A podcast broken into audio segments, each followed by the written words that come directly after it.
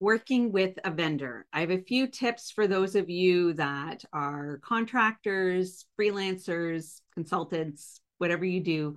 I have a few tips for you, but I also have for the clients you're working with um, some different tips, uh, considerations. So this will work for both of you. And especially when you're creating agreements and contracts, these are a few things that I've learned along the way that I just thought I would share. Hi, my name is Patricia Regier with Regier Education. All right. So, working with clients, whether that's an individual entrepreneur or a small business or a huge organization, whether it's nonprofit, for profit, government, all in between. Um, having clear communication tools, I find is really important.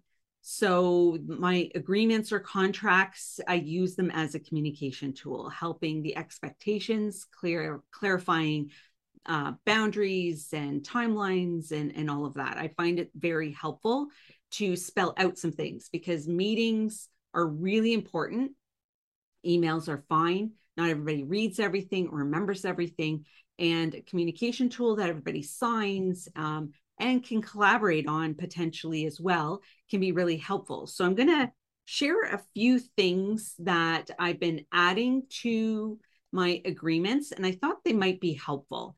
Um, first of all, always assume the best, um, plan for the worst per se, but not let the worst experience impact all of your future communications and and professional experiences.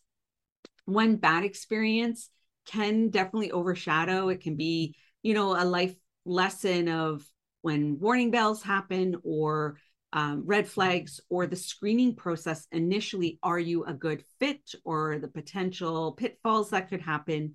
It's all learning.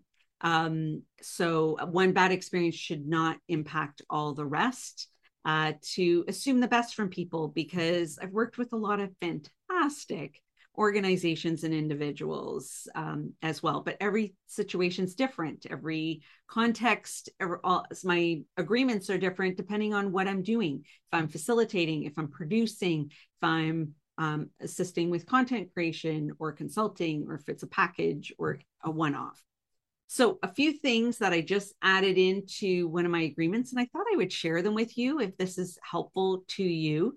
Being clear as you can with a timeline but timelines are tricky because there's many different variables and you want to be yes with experience you might just know okay this is how long it t- takes.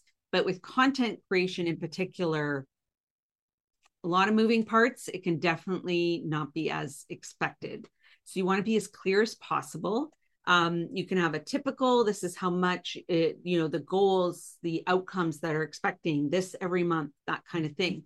But what I've just added in, and I'll share, you know, if requests for content uh, or course materials uh, to, you know, to be developed result in longer than, you know, your goal, um, it could increase the cost. Be transparent about that, or maybe you just eat those costs. I've done that before too.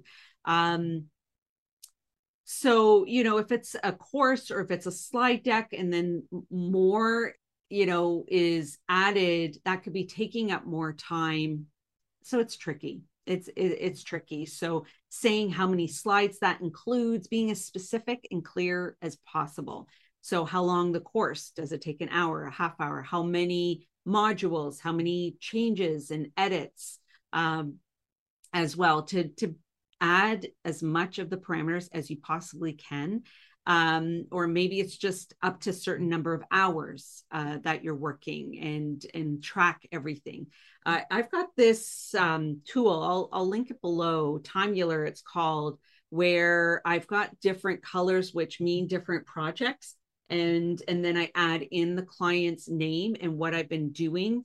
Um, as much detail as I can, or sometimes it's just the name and I'm just diving into the the content uh, creation. That I'm finding helpful too because I'm actually being specific for how much time I'm spending on different projects. Um, so being clear what could uh, increase costs or lengthen the timeline is really important. So if more requests come from the client, um, then it could take more time and shift the timeline. If people aren't getting back to you, what I've now just added the request for an email response within three business days. Um, if that's realistic, if you both agree on that, maybe it's fine for the length of timeline that it's within a week, uh, you know, of calendar days. So you discuss that what you're comfortable with with but for me i find it helpful to even just know got, got your email I'm swamped this week. I'm going to get back to you in one week, uh, you know, and that kind of thing, that communication touch points. Otherwise, I feel my due diligence is another email. If I've waited, you know, a full week or a week and a half, and then a phone call, do I have their phone number?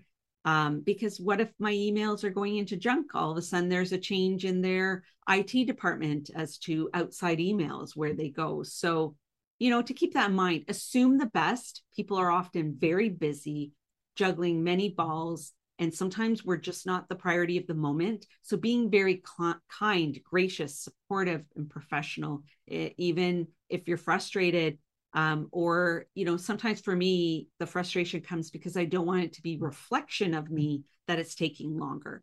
Um, so you know, being as clear as possible, and then those communication touch points meetings face to face online um, letting know okay you know i'm concerned it's getting a little bit delayed um, with emails where are you at? Do we need to shift things? Having those conversations along the way as well. Putting your goals your targets uh, as well and i'm just looking at my agreement here so that's why my eyes are going down. Um, so if timeline is altered due to additional development requests from your client delay or or delays in responsiveness with materials and collaborative efforts additional costs may occur if it's taking more time. You don't want to be chasing. Um, i only have additional costs if more time is being invested in it but also blocking off my dedicated time where i'm not taking on other clients because i'm wanting to see the the, the project through uh, to its fullest um, clear communication contributes to efficient timelines. We request that emails are replied to, and that's kind of some of the wording. Um, and even if it's to communicate unforeseen circumstances uh, as well. If timeline is delayed to access to the platform that you might be working on their platform. And if it's interrupted because login changes have happened that could be a delay in payment for that plan that on their end or just uh, uh,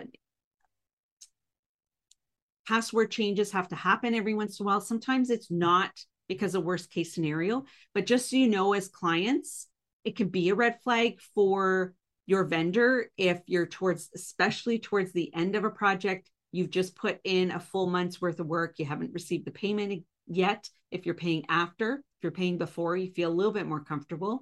Um, and you're locked out of a platform that might not be on purpose, but red flags go up if there aren't emails, you haven't received the payment yet, and now you can't get into the platform for any more additions. That can, especially if a bad experience where you, it just takes one shady person, and most people aren't that way, but it just takes one person to kind of put that in there where you there isn't 100% trust. So you definitely want to build the trust and good relationship from both parties. That's really important. Um, and don't assume the worst from people. People are busy and they do, you know, just be friendly in your voicemails, clear in your emails. Chasing's never fun for anybody, whether it's for payments or communication or information you need to do a great job. But everyone's trying to do the best they can most of the time. Most of the time. Um, and so if the timeline is delayed, other things, monthly agreed upon payments will continue until the project's completed. Upon completing of the project, final payment is received. All files related to like closed captioning, video files, audio files, your video. I always make sure too that the my client has a Canva account if I'm going to be using my Canva account to create things and then send it to their they can only get it through their Canva. So then they have the licensing to those photos. I want to protect myself. I'm using other platforms too, or use their Canva is even better. but if you're wanting to protect all the work you're doing so you, you weigh that out um, i use other platforms that i can create little mini videos on there um, and it's okay for licensing for my clients so check that out as well um, and then and then you want full payment um, so and I also put in there, I just added, we appreciate a wrap up meeting to discuss the process, if there were learnings and feedback for experience from both parties. Are they open to that? Are they willing? Do they want to hear from your experience or um, or just hear from their experience uh, as well, positive and um, and opportunities for changes. Because uh, sometimes some of the outcomes isn't just the content you're creating, but the process itself to learn working with a vendor for what they can do in the future to um, make it more efficient. Maybe the next course they know, okay, now I've got to get all this together or I have to have this much time. It's all learning and and a good opportunity. Um, I, I appreciate a quote all the time too. That really makes a, a difference. Um, and you know, or a summary report on the process that kind of thing, recommendations, if that's part of the quote or part of the gift you give. Um, and what's really important too, if there are staff changes within the project, either in leadership or team members, a handoff meeting is requested to review the agreements, the expe- expectations, the commitments, um, uh, communication uh, processes that were put into place with one person, and then another person steps in, and then maybe another person steps in, and you have another person doing another part of the project. It can all of a sudden, nobody, you know, sometimes you're the person that holds it all together, that brings everyone up to speed. Um, if you're the consultant um, or vendor. So these are things maybe this is a good communication uh, video tool if this is helpful to you. I often include a payment schedule, that expectations. A lot of times I do like payments upfront. It's not always the way it's done, but I'm definitely always, you know, give the benefit. If it takes me longer and you've paid upfront, I'm not always charging extra. You know, I want the you to be happy, the best uh, possible outcomes but I, you know, you, I want both parties to be happy and, um, and that way, then I'm not chasing, or you know, that's not inhibiting how much work I do or how well I do it because I'm worried about, you know, you know, if there's monthly or multiple months delays and I'm working with a project, it can stall things too. So I like to get that out of the way because I don't want to focus on that. I want to focus on the other stuff. Um, clear on the, you know, what are all the services included when I'm doing the um, producing? Does that include recording? Does that include editing? Uh, how many meetings for tech practices? Uh, so depending on the service with workshops, what's you know, uh, so depending on the service, there's other things to include, but these were some additional um, aspects of communication that I thought might be helpful to you I have additional clauses and clarifications for expectations. Spelling it out, I don't like my agreements to get too long, but the longer and bigger the project, the more I want to put in some safeguards for everybody. Um, meetings and next steps. So I don't have everything in there for all the different um, types of services I provide. You know, testimonial, if I'm asking that that puts them on my email list, or if I'm including them in my um, on my website of who I've worked with. Some people add logos on their website. That's a tricky thing. Some organizations definitely spell it out that you can't. Um, so all rights reserved, like intellectual property.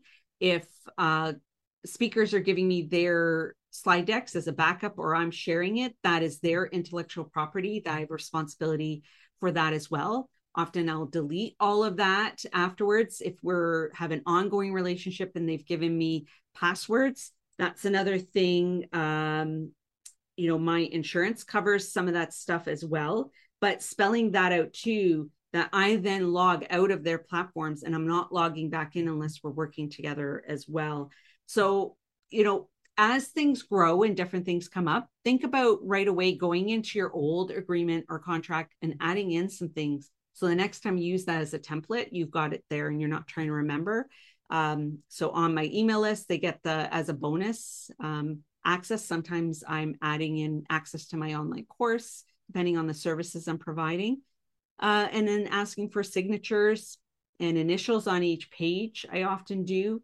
Um, so I hope this is helpful to you.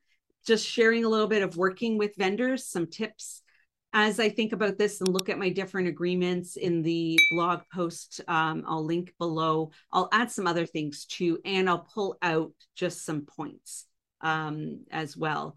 And uh, and if you're listening to this in a podcast or watching the video or reading the blog and not doing watching or listening to the other parts, uh, I always value and would appreciate if you have a tip of working with a vendor um, of your experience as a the the client uh, or organization or as the consultant eh, put them down in the uh, in the comments below. That helps everybody uh, as well. And just staying really positive professional um, and giving grace but also parameters and being good to yourself as the consultant um, or vendor too. You want to that impacts your relationship with future clients too. Um, so hope this was helpful for you. Let me know if it was with by a like or subscribe. This is not a topic I've typically shared about, but I think it just I thought maybe it might be helpful to you. So let me know if it was, if I do something similar in the future, or if you have another topic you want me to uh, create a video and blog or article about and podcast, let me know. Thanks for checking this out. My name is Patricia Regier with Regier Education. Thanks again.